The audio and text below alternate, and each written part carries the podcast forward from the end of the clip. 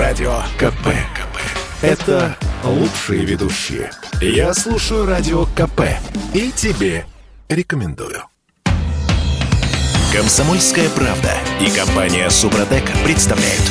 Программа «Мой автомобиль». А автомобиль все-таки становится роскошью, а не средством передвижения. Нынешним летом машины подорожали на 2% в среднем за месяц. Это данные сервиса «Автору». Ну а бензин подорожал на 11 копеек за литр. Это всего за неделю. Алена Гринчевская. Дмитрий Делинский. И а, редактор портала осипов.про Андрей Лекосипов у нас на связи. Парни, доброе, доброе утро. утро. дорогие друзья. Доброе утро. Доброе, доброе утро. утро. Ну, в общем, давайте будем обсуждать, когда все это остановится. Пробуксовка дня. Так, эм, вот статистика более-менее официальная. В июне 20 автопроизводителей переписали ценники, естественно, э, не в нашу пользу. Э, причины, ну, стандартные. Рынок отыгрывает снижение курса рубля, и на это еще и накладывается дефицит. Э, Ну, то есть машины дорожают, дорожают и будут дорожать дальше. э, или все-таки в какой-то момент это все остановится? Ну, просто потому что, э, ну, есть же... Ужас не может быть вечным, так этого не Да, есть же какая-то пороговая величина, после которой э, ну, мы перестанем покупать машины, и м, дилерам, автопроизводителям будет невыгодно повышать цены, ну просто потому что спроса не будет. Вот одно слово есть, которым можно ответить э, на ваш вопрос, остановится ли это когда. Никогда. Так. Просто т- таков общий тренд. Причем не только в России, но и во всем мире. Автомобили не могут э, дешеветь по принципиальным соображениям, да, потому что дороже становятся компоненты, материалы, из которых они изготавливаются и так далее. Олег, Все вот эти превходящие моменты насчет того, что чипов мало, что и так далее, вот мы там ждем, многие не работали в пандемии, это все ерунда. Это все не главные причины. А это главное? причины э, ситуационные. Главное, что дорожает сырье и материалы. так, И Олег, оно будет дорожать. смотрите, ам, э, окей, Ну, если да, позволь- маш- машины да, дешеветь да. не могут, это мы понимаем, вот, а хотя бы не дорожать они не могут. Не Нет, могут. Дим, так не бывает. Давайте, давайте так. Тут нужно сделать, чтобы не быть занудным, но тем не менее. э, Ценообразование на рынке автомобилей объясняется абсолютно экономическими причинами. А, Есть абсолютно четкий экономический фактор. Почему каждая новая модель от любого производителя стоит дороже, чем ее предшественник? А, Не только потому, что она становится лучше, хотя именно маркетологи именно этим объясняют. То есть они говорят, что у нас появились новые опции, новые технологии, новые комплектующие и так далее и тому подобное. Но основная причина чисто экономическая. Она связана с поддержкой вторичного рынка. Если каждая новая модель будет выходить по цене точно такой же, как, какой э, продавалась и предыдущая, или, не дай бог, дешевле, это означает сильное снижение цены на вторичном рынке. Производители должны его поддерживать и поддерживать сами себя, поскольку, как мы знаем, зарабатывают они сейчас в меньшей степени на продажах машин, а в большей степени на обслуживании и продаже запасных частей. Поэтому поддержка вторичного рынка а, для них является, ну, скажем так, очень важной задачей, которую они должны постоянно реализовывать. Именно поэтому машины дорожают всегда и будут дорожать. Другой вопрос, насколько они дорожают. Как правило, в нормальных развитых странах подорожание автомобилей укладывается в инфляцию. То есть и зачастую даже, кстати говоря, а, машина дорожает меньше, а, чем инфляционные ожидания в целом по экономике. Возьмем для этого ту же самую Америку, где цены на машины более или менее стабильны. Хотя и там наблюдается небольшой рост, правда, он составляет там доли процента, не так, как у нас. В нашей стране а, на это чисто экономические так сказать, факторы на- накладываются национальные факторы, связанные с а, деятельностью правительства, с протекционистской политикой а, в плане ввоза автомобилей, ну и, естественно, ну, с тем, что, в общем-то, сейчас у нас продаются по большей части машины, которые произведены на территории Российской Федерации. Конечно, сюда можно было бы присовокупить еще проблемы, связанные со спросом, с, с потребителями, с теми же самыми. Но э, это, скажем так, нет прямой корреляции. Вот вы, Дим, спросили, может ли наступить тот момент, когда машины будут стоить столько, что их никто не будет покупать. Да, может наступить, но их все равно будут покупать. Давайте возьмем недоразвитые страны, ну, к примеру, ту же самую Африку. Яркий пример Марокко или Египет. Машины там стоят очень дорого, особенно новые автомобили. А, но снижают ли цены производители, понимая, что объем рынка уменьшается и никто не может позволить себе их автомобиль? Конечно же нет. Потому что бизнес работать себе в убыток не будет. Бывают случаи, когда на крупных рынках производители работают себе в убыток, но только ради, э, скажем так, имиджевых соображений, для того, чтобы закрепиться на рынке и так далее. У нас есть такие примеры, я не буду называть эти компании, но некоторые компании у нас сейчас продают автомобили в убыток только для того, чтобы сохранить долю рынка и компенсируют, собственно говоря, вот эти вот выпадающие доходы за счет сервиса и обслуживания автомобиля. Угу. Поэтому э, ситуация тут складывается э, следующая, что у нас за счет того, что еще, во-первых, не отыграно до конца все-таки снижение курса рубля, а, хотя тут, наверное, правильно сказать, девальвация рубля, которую мы наблюдали в последние где-то года три, пока еще она полностью не отыграна. Вот она продолжает, собственно говоря, отыгрываться самими компаниями. Ну и плюс ко всему, конечно же, опять же, не могу не отметить политику государства, то, что это единый таможенный регламент, что нужно обязательно разбить два автомобиля для того, чтобы проверить, как работает эра ГЛОНАСС. Все это в конечном итоге делает невыгодной продажу тех моделей, а, на которых производитель не может заработать. Ведь посмотрите, за последние 2-3 года именно по этим причинам с нашего рынка ушло, ну, вот по, по разным оценкам, более 200 машин, марок и моделей. У нас сейчас практически уничтожен класс С и Д.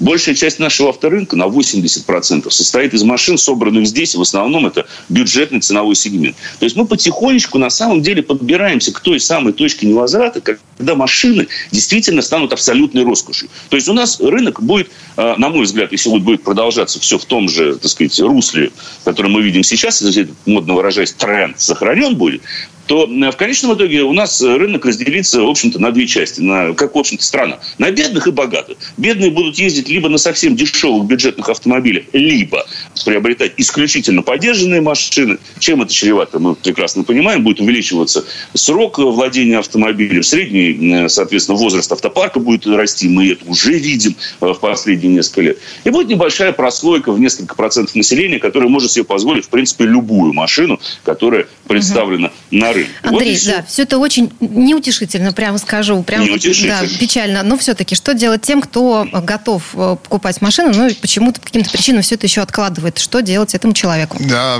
покупать. это вечный прямо вопрос. Сейчас. Да. Прямо сейчас. Покупать прямо сейчас. Угу. А, Если покупать как деньги, можно раньше. Лучше да, не будет. Чем быстрее. Конечно, лучше не будет. Чем быстрее вы, собственно говоря, избавитесь от э, вот этой бумаги, э, то тем лучше. Слушайте, к вопросу о бумаге. Э, вот мы сейчас говорили о том, что, значит, автопроизводители, дилеры зарабатывают сейчас на запчастях, на обслуживании. Э, на прошлой неделе в сеть утек один любопытный документ, э, список дополнительных опций э, с ценой по прайсу, да, и себестоимостью.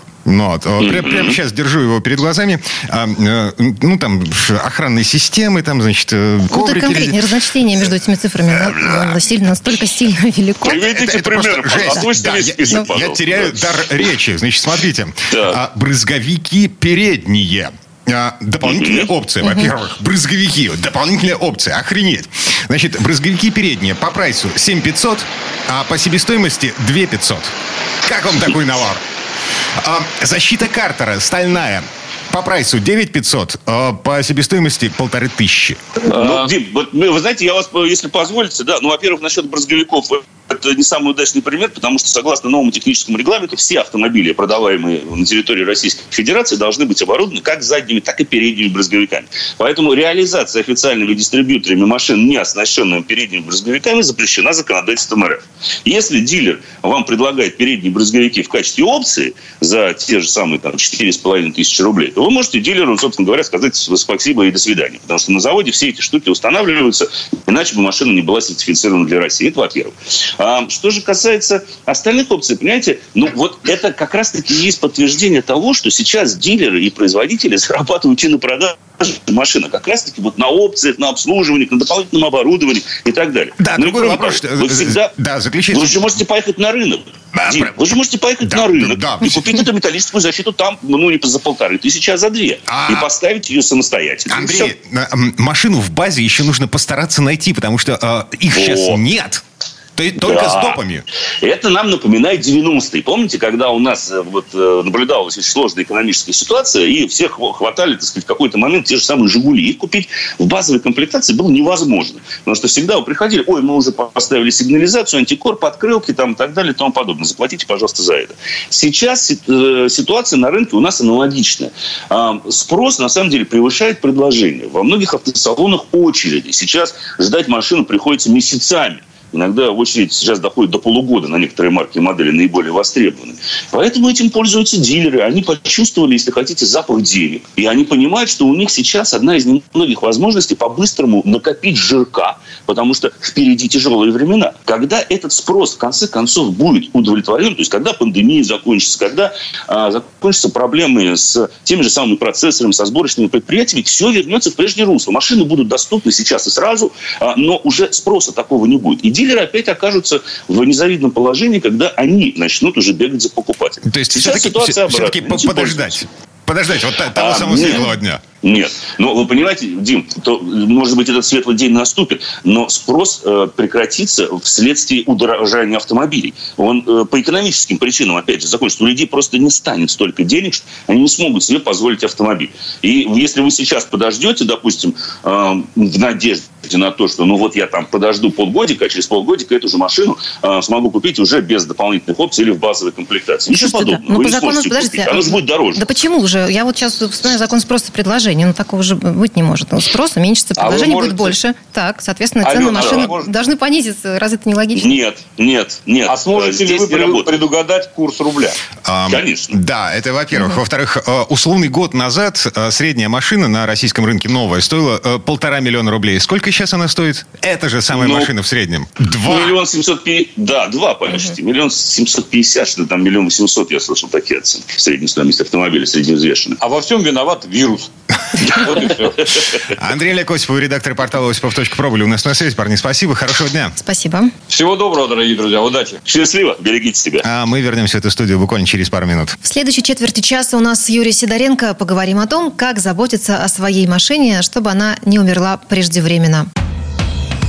Комсомольская правда и компания Супротек представляют. Программа «Мой автомобиль». Борьбу с законами физики, с энтропией, э, со временем обсуждаем в этой четверти часа. Говорим, как увеличить срок жизни автомобиля. Я Дмитрий Делинский. Я Алена Гринчевская. И говорим мы с автомехаником, ведущий программы «Утилизатор» на телеканале ЧЕ Юрий Сидоренко. У нас на связи. Юр, доброе утро. Доброе утро. Доброе утро. Автомастер.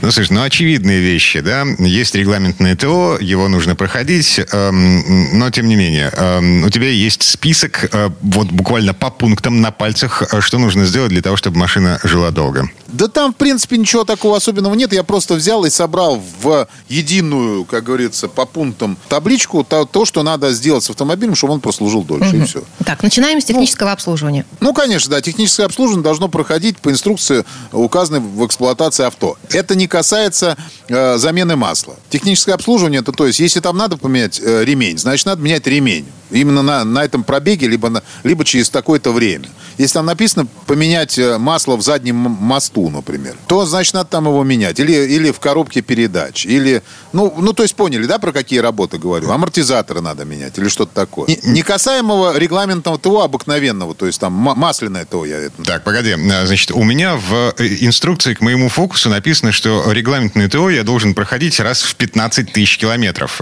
Причем э, с заменой масла. То есть раз в 15 тысяч километров я приезжаю в сервис для того, чтобы сделать все, что прописал, э, прописал мне производитель машины. Я не верю.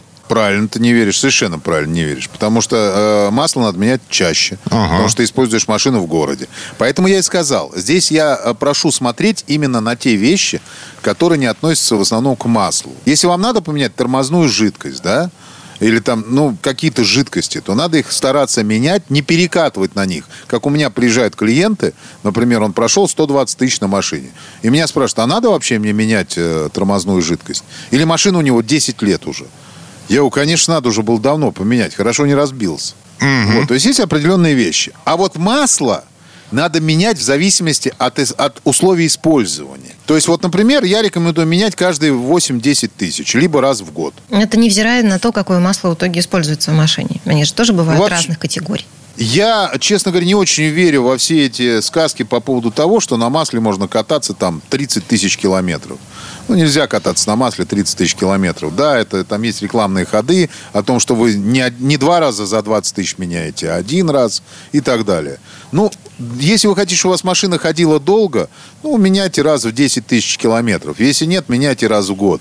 Потому что масло в любом случае раскладывается на фракции, и потом э, происходит очень интересные вещи, то есть оно превращается в гуталин, выпадает в осадок, там все очень прекрасно. У нас приехала машина, у которой, я про это, кстати, пост сделал себя в Инстаграме, приехала машина, Мерседес откатал 7 тысяч километров, ну, за 5 лет. Я показал, что там произошло с фильтром. Он просто, он, он превратился в кусок гуталина, этот фильтр. А хорошо мотор не стуканул. Ну, в общем, такая история. Угу. Соответственно, следующий пункт. Надо обязательно менять воздушный фильтр каждое ТО. Каждое ТО, каждую замену масла. Не надо на этом экономить. Так, хорошо. Фильтры поменяли, масло поменяли. Про регламентное ТО держим в голове. Вот. Дальше про тормозную жидкость я уже сказал, и про все жидкости заливные в гидроусилители в системе там и так далее, охлаждающие жидкости. Тоже все это прописано в технической документации, в технической карте к автомобилю. Ну, то есть в книжечке руководства по, эксп... по эксплуатации. Когда надо что поменять. Ребят, меняйте либо по пробегу, либо по времени. Там все это указано. Угу. Дальше. Э, обязательно э, следующий пункт нужно проводить полную проверку тормозной системы каждый год. Но это вне зависимости от того, сколько лет машине. Так, погоди, ты имеешь в виду э, проверку на техобслуживании или проверку на техосмотре? Нет, нет, нет, на техобслуживании. То есть это, смотрите, на техосмотре так и так. У кого-то два года, у кого-то три, у кого-то один. Это что за проверка? Я объясню. Обычно вот мы ее производим в сервисе, чтобы вы понимали, когда мы делаем сезонную замену колес. После зимы, например. После зимы мы сезонно меняем колеса и смотрим на состояние колодок тормозных, суппортов, на их работоспособность и на состояние тормозных дисков. И дальше мы осматриваем человека сразу же, не, не течет ли где у него жидкость. Это все видно. Вот. И все. Вот я говорю вот про вот эту проверку тормозной системы. То есть э, то, что делают на м, техосмотре, э, значит, э, загоняют на вот эти ролики, э, ролики раскручиваются, и мы нажимаем на педаль тормоза. Э, и проверяем проверяем тормозное усилие. Угу. То есть мы не проверяем саму тормозную систему визуально. А, то есть а самое страшное... съехав, э, э, уехав за угол, я легко и непрежденно могу там что-нибудь сломать в этой самой тормозной системе, она просто не выдержала напряжения. Конечно, может быть и такое. Может, а самое еще страшное, то, что происходит, почему я говорю, что в холодных регионах надо это обязательно делать, потому что там, где ну, зима долгая, э, то очень часто заклиниваются порта начинают подклинивать суппорт, и, соответственно, колодка стачивается быстрее, убивается диск, и, и эффективность торможения очень сильно снижается. Так, угу. хорошо. Дальше. Дальше, э, когда вы куда-то едете, обязательно планируйте э, маршрут следования, чтобы как можно меньше ездить по некачественному дорожному покрытию. Тогда вы сохранности сохраните очень много. Что это подвеска и амортизаторы и колеса. Бывает, что и стекла и так далее, потому что что-то там вылетает из-под впереди идущей машины, а все это очень дорого. Вот, кстати, да, навигационные программы периодически выстраивают оптимальный маршрут через грунтовку. Угу. Сам, об, об этом не предупреждают, да? Да, естественно. Просто дорога есть, и она... Вот. Я с этим сталкивался неоднократно. Жена у меня а, ругалась, материлась по этому поводу, потому что, ну, реально, навигационные программы, не будем называть их, они а, периодически заводят а, людей в дебри для того, чтобы, ну, как бы сократить километраж, пробег. Есть такое. Но там сейчас стало обязательно, вот э, в навигаторе, которым пользуюсь я, там обязательно пишется, на, на по пути следования э, есть неровная дорога. Вот, то есть туда лучше не соваться. Мне без разницы, я на, на внедорожнике. Мне вообще по барабану, есть там неровная дорога. Вообще есть там дорога или нет. Вот. А на обычной машине лучше туда не ехать. По километражу он, он уменьшится, а по времени он увеличится, потому что медленно ехать придется. Вот. Дальше э, смотрите, какие штуки есть. Пере, не, не перегружайте свой автомобиль. То есть, если вы что-то хотите перевезти, я не знаю, закажите либо такси для перевозки, либо сами сядьте в каршеринг. Сейчас есть такая история. Вот. Лучше не грузить свою машину, либо закажите доставку. Не грузите, там многие возят там кирпичи даже возят на своем автомобиле. Ну, зачем? Просто он умирает сразу же. Надо постараться исключить короткие поездки, особенно зимой. Мы знаем, что они из нашего двигателя. Мы про это, по-моему, даже уже говорили в одном из эфиров. И, и правильно прогревать автомобиль. То есть не надо его стоять греть, надо просто его аккуратно прогревать без, ли, без лишних рывков. В движении, Аккуму... мы помним. Да, дальше вот был целый эфир у нас про то, что надо правильно закреплять аккумулятор. Я уже про это говорил. И как э, его обслуживать. Это тоже сохраняет аккумулятор и удлиняет срок службы вообще автомобиля, потому что не перегружается генератор. И, соответственно, ну, все системы начинают работать. Как только, как у человека, какая-то система начинает работать плохо, весь организм начинает очень быстро изнашиваться. Мы же это знаем. Э, здесь то же самое, с машиной то же самое. А сам аккумулятор нужно проверять? Обязательно. Его надо вообще постоянно обслуживать, я про это говорю. Его надо иногда мыть хотя бы, вот, проверять, замерять в нем, э, есть ли ток утечки, нет ли тока утечки, насколько у него зарядка, рабо, правильно работает ли генератор. Но это целая история, которую, в принципе, э, надо делать. Просто я это делаю, чтобы...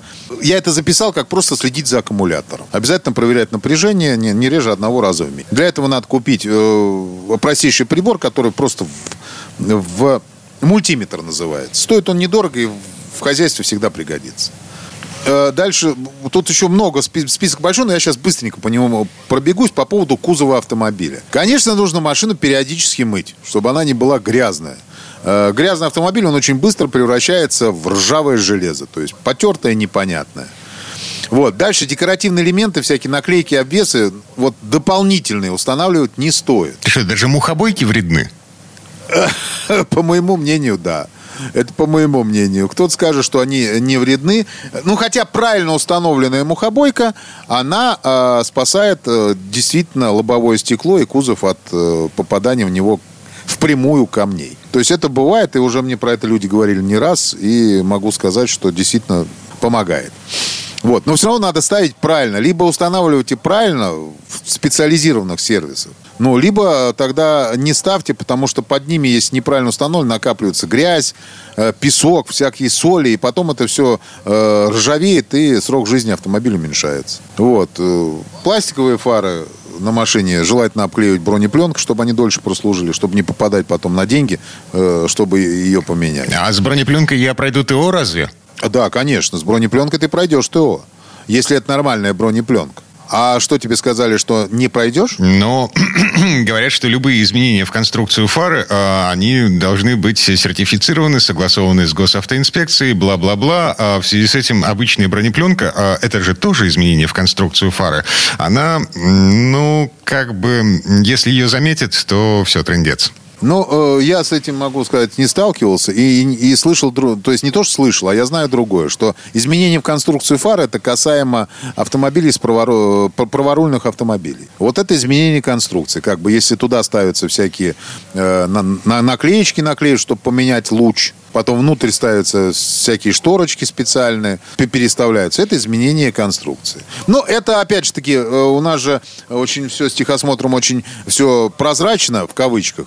Вот. И непонятно, что дальше вообще делать и что происходит. Поэтому та тема для отдельного эфира, мы к этому вернемся. И один из пунктов у меня очень простой. Смотрите, друзья мои, если у вас на машине возникли мелкие неполадки, вот чтобы не доводить до серьезных проблем, сразу же их устраняйте. Езжайте в сервис, пускай вам их устранят за копейки, чтобы потом не попадать на большой ремонт. Угу. Как снежный ком вот. все это накапливается. Э, одна неприятность, одна неполадка тащит за собой все остальное. Ну и в целом лучше к машине относиться все-таки бережнее.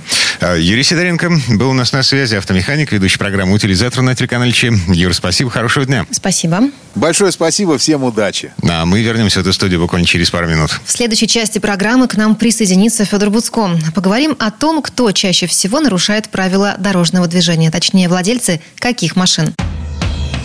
Комсомольская правда и компания Супротек представляют. Программа «Мой автомобиль». А это мы вернулись в студию радио «Комсомольская правда». Я Дмитрий Делинский. Я Алена Гринчевская. Федор Буцко у нас на связи. Федь, доброе утро. Доброе утро. Здравствуйте, доброе утро, друзья. В этой четверти часа давайте пробежимся по новостям, по тому, что происходит за границей э, в автомобильном мире. Дорожные истории. Так, ну что, у нас в повестке владельцы автомобилей каких марок чаще всего нарушают правила дорожного движения? Электрокары, которые в Германии обогнали по популярности дизельные машины, это эхо дизельгейта. И если хватит времени, э, у нас еще есть новая иерархия на дорогах Британии. Э, звучит странно, но тем не менее, есть такая новость. Давайте с нарушителей начнем. Федор, поведайте нам. С нарушителей всегда угу. интересно. Конечно. Иногда страховые компании, страховые институты а, подводят статистику. Вот, мол, кто чаще всего нарушает правила. В Германии это делается достаточно педантично, потому что э, если говорить о серьезных нарушениях правил, то а, всегда люди получают за них еще и балл. А, то есть у них есть бальная система вот нарушений. Помимо штрафа, помимо какого-то еще наказания, если серьезное дело э, там, то в любом случае вы получаете баллы. Эти баллы копятся в таком специальном реестре. Фленсбург, город, значит, где они находятся физически, ну, теперь, наверное, виртуально. Вот, и все знают, что есть такие пункты bei Flensburg. Wie viele Punkte hast du bei Flensburg? Сколько у тебя пунктов, значит, сколько у тебя баллов в этом Фленсбурге? Ну и, соответственно, э, поэтому там довольно все ну, прозрачно. И э, можно точно сказать, кто нарушает больше. Но мне кажется, владельцы BMW, да, Федор, да. поправьте меня, если я не права. Стереотип. Даже, ну, вы абсолютно правы. Это стереотип, который оправдан, потому что владельцы BMW во всем мире нарушают правила. Я специально смотрел не только немецкую, но и американскую статистику. И в целом по североамериканскому континенту, и в целом по Европе. И по России тоже. Владельцы BMW всегда в тройке лидеров. Это машина, которая а, притягивает к себе людей, стремящихся, так сказать, или там, позволяющих Погоди, себе, погоди, погоди. Значит ли это, что э, я, допустим, законопослушный человек, э, э, Алена Гринчевская, законопослушный э, водитель, а если мы вдруг сядем за руль BMW, вот, то рано или поздно... Превратимся в злостных, злостных нарушителей. В нас проснется да. какой-то зверь. Угу. Конечно, об этом невозможно говорить, наверное, но вот ты такой интонацией сказал, мне кажется, что он уже начал просыпаться. Я думаю, что вот э, уже э, явно, что он есть. Вот. Поэтому на самом деле нарушают чаще всего а, владельцы машин а, ну, престижных, дорогих и быстрых. Если говорить о Германии, там непревзойденное первое место у владельцев Porsche.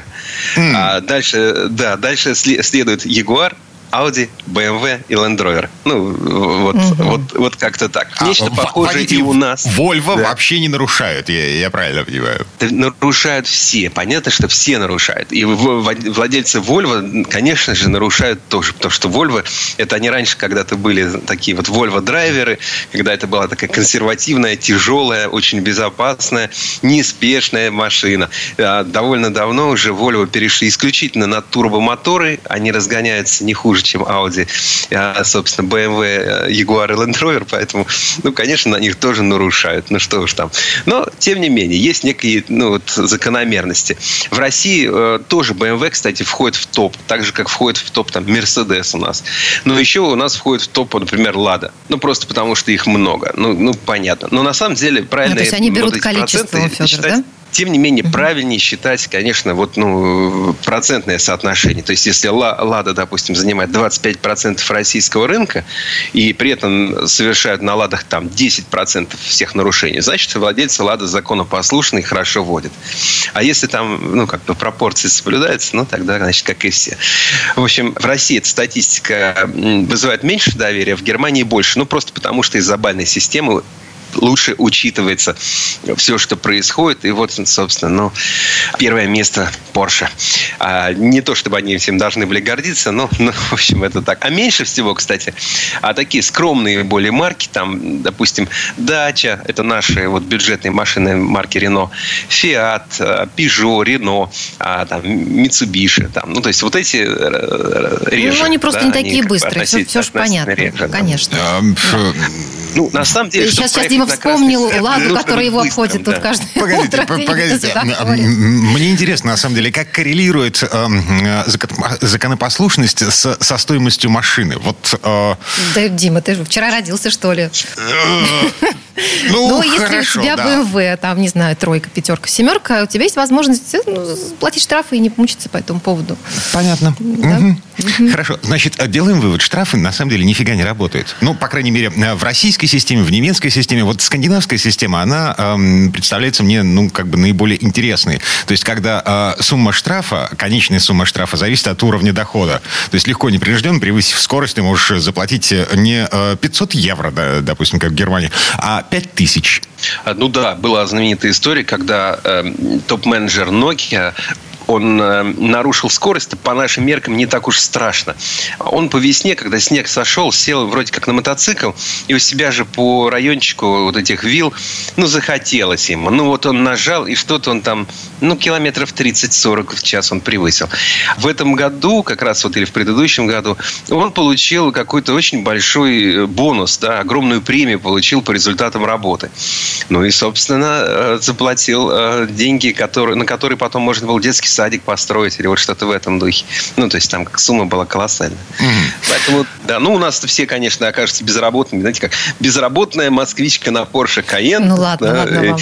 Какие там проценты с дохода? Да вот я тут вот на ребенка 5 тысяч в том году получила. Ладно, давайте двигаться дальше. У нас есть еще э, такая новость. Электрокары в Германии вошли по популярности дизельные машины. Это, э, это правда? И, и как это воспринимать? Это, это правда. Это воспринимать с двух концов. С одной стороны, конечно, дизельные машины, к сожалению, уходят и будут дальше уходить с рынка. В частности, это связано с, ну, с их неэкологичностью, там, условной неэкологичностью, и с тем, что был вот этот вот страшный скандал Дизельгейт, когда выяснилось, что множество компаний, отнюдь не только Volkswagen, обманывали контролирующие органы, предоставляя неверную информацию, специально придумали там, как показывать, э, что их машины более экологичны, чем они есть на самом деле. И в итоге после этого ну, большие гонения на дизель. То есть дизель сдал. Германия была страной дизеля. Среди легковых машин 55% покупались с дизелем. Он мощный, он тяговитый, он экономичный, все хорошо. Но теперь, э, собственно, и дизель снижается, но от, огромный подъем электромобилей.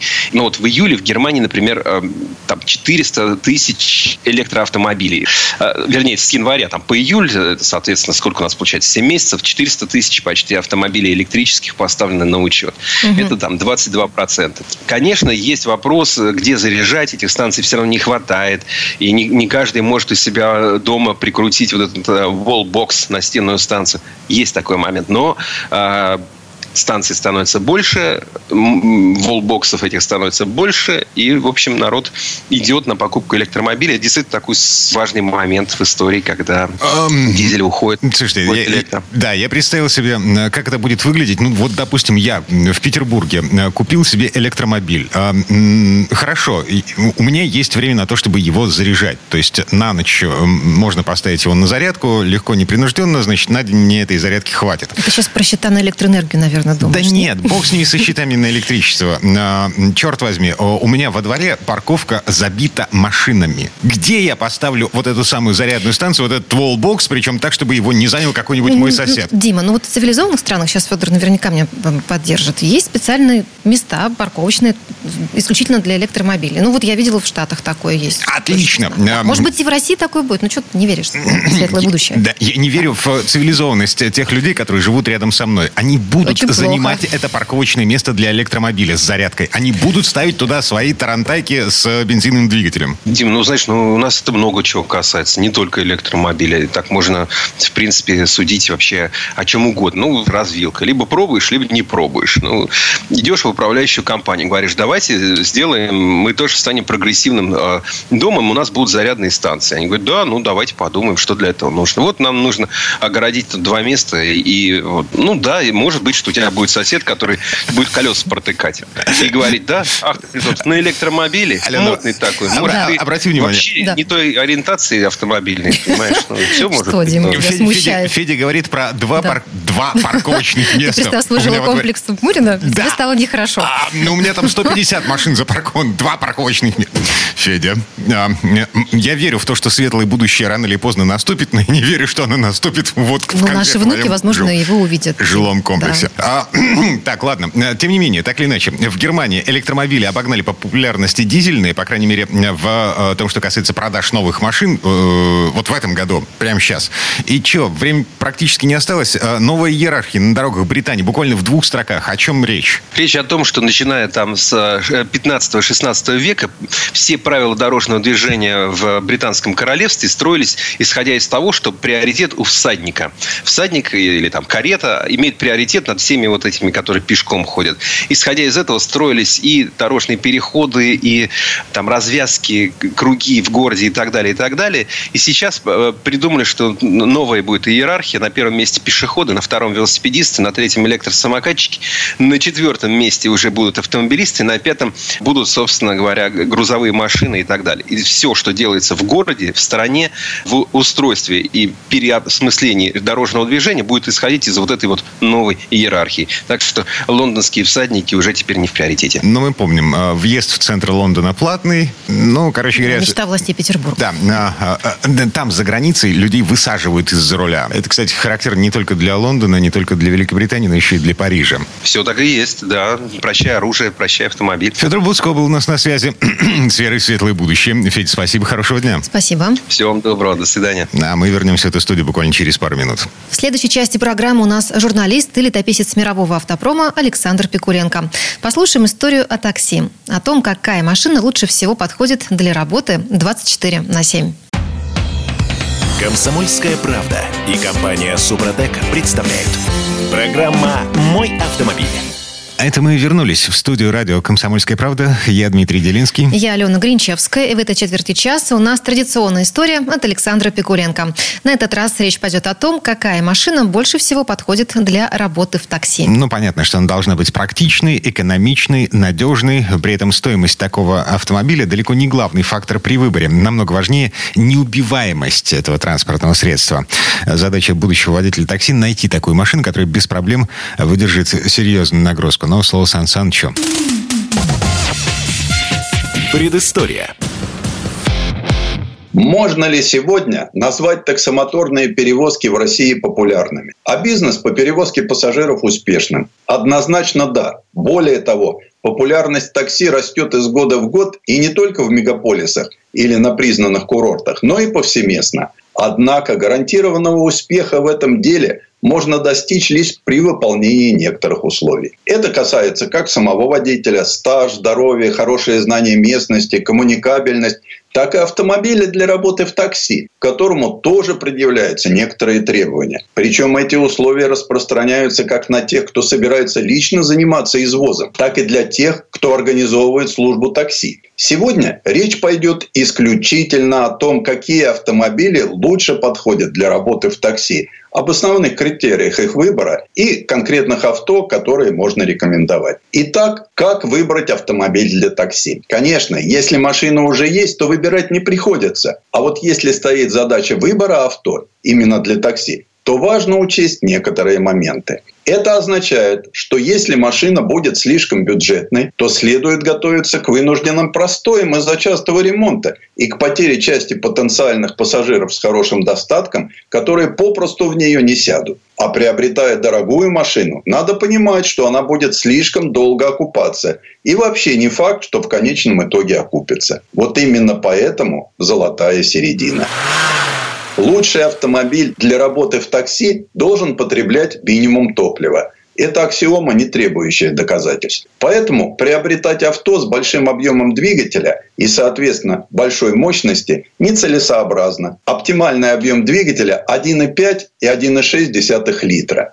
За день хороший таксист накатывает не одну сотню километров. Поэтому этот критерий является ключевым. При всем уважении к китайскому и отечественному автопромам с доступными ценами специалисты выбирать их продукцию не рекомендуют, за некоторым исключением продукции АвтоВАЗа. Дело в том, что надежность этих авто пока что все-таки оставляет желать лучшего. Еще один критерий, который можно назвать аксиомой для успешной работы в такси – простота обслуживания и запчасти в свободном доступе. В этом случае специалисты зачастую советуют останавливать свое внимание на базовых моделях. Никаких трехдверных авто, никаких маленьких багажников – все должно быть подчинено комфорту пассажиров. Удобные кресла, кондиционер, простор салона и багажного отделения. Следует сразу оговориться, что представление автомобилей для работы в такси составлялось по отзывам владельцев успешных служб и конкретных таксистов. И он далеко не полный. Он не претендует на истину в первой инстанции, Но кто, как не люди, ежедневно сталкивающиеся с работой такси и возникающими проблемами, могут знать, какой автомобиль им нужен. Citroën Berlingo, Peugeot Partner и Opel Combo – эти три автомобиля для работы в такси можно поставить в рейтинге в один ряд – они вместительные и с поистине огромным багажником. Большие семьи, веселые компании с объемным багажом – это дополнительные возможности для такси, увеличивающие прибыль. Двигатели в этих авто экономичные и в то же время достаточно резвые. Отличный вариант для такси. Тем более такая новинка, как Citroën Berlingo Multispace – он сочетает в себе простор и функциональность салона, надежность эксплуатации, экономичность и комфорт. Новая Берлинга Multispace отлично справляется с этими задачами. Безопасность повышают передние и боковые подушки, система ESP, задние дисковые тормоза, а комфорт в поездке обеспечивают системы помощи водителя. Система интеллектуального привода Grip Control с функцией выбора режимов движения, система помощи при трогании в гору Hill Assist, задние датчики парковки для маневрирования в тесном естественных городских условиях, круиз-контроль с ограничителем скорости для экономии топлива при езде по трассе, мультимедийная система с сенсорным экраном в 7 дюймов на базе операционной системы Android с возможностью постоянного доступа к сети интернет с помощью Wi-Fi соединения или через 4G USB модем. В Citroën Berlingo Multispace места хватит на все случаи таксистской жизни. Объем багажного отделения позволяет вместить несколько детских колясок. А для поездок за город или в магазин объем увеличивается до 3000 литров благодаря трем складываемым сиденьям второго ряда с индивидуальными регулировками. Для хранения мелких вещей в салоне автомобиля предусмотрены отсеки общим объемом 154 литра. Каждый пассажир будет чувствовать себя комфортно в салоне, а родители с легкостью разместят своих детей на втором ряду сидений. Пакет адаптации для России включает в себя множество опций, среди которых интегрированный обогрев всей поверхности лобового стекла – подогрев передних сидений, боковые зеркала с обогревом и функцией электроскладывания, увеличенная емкость аккумуляторной батареи, увеличенная емкость бачка омывателя, противотуманные фары, металлическая защита картера двигателя и клиренс в 175 мм. Для пользователей Citroën Berlingo Multispace предлагают два двигателя и КПП. Во-первых, бензиновый двигатель 1,6 литра 115 лошадиных сил с пятиступенчатой механической коробкой передач или шестиступенчатым автоматом. Во-вторых, дизельный двигатель 1,6 литра 90 лошадиных сил с пятиступенчатой МКП. Этот надежный, проверенный временем двигатель отличается низким расходом топлива.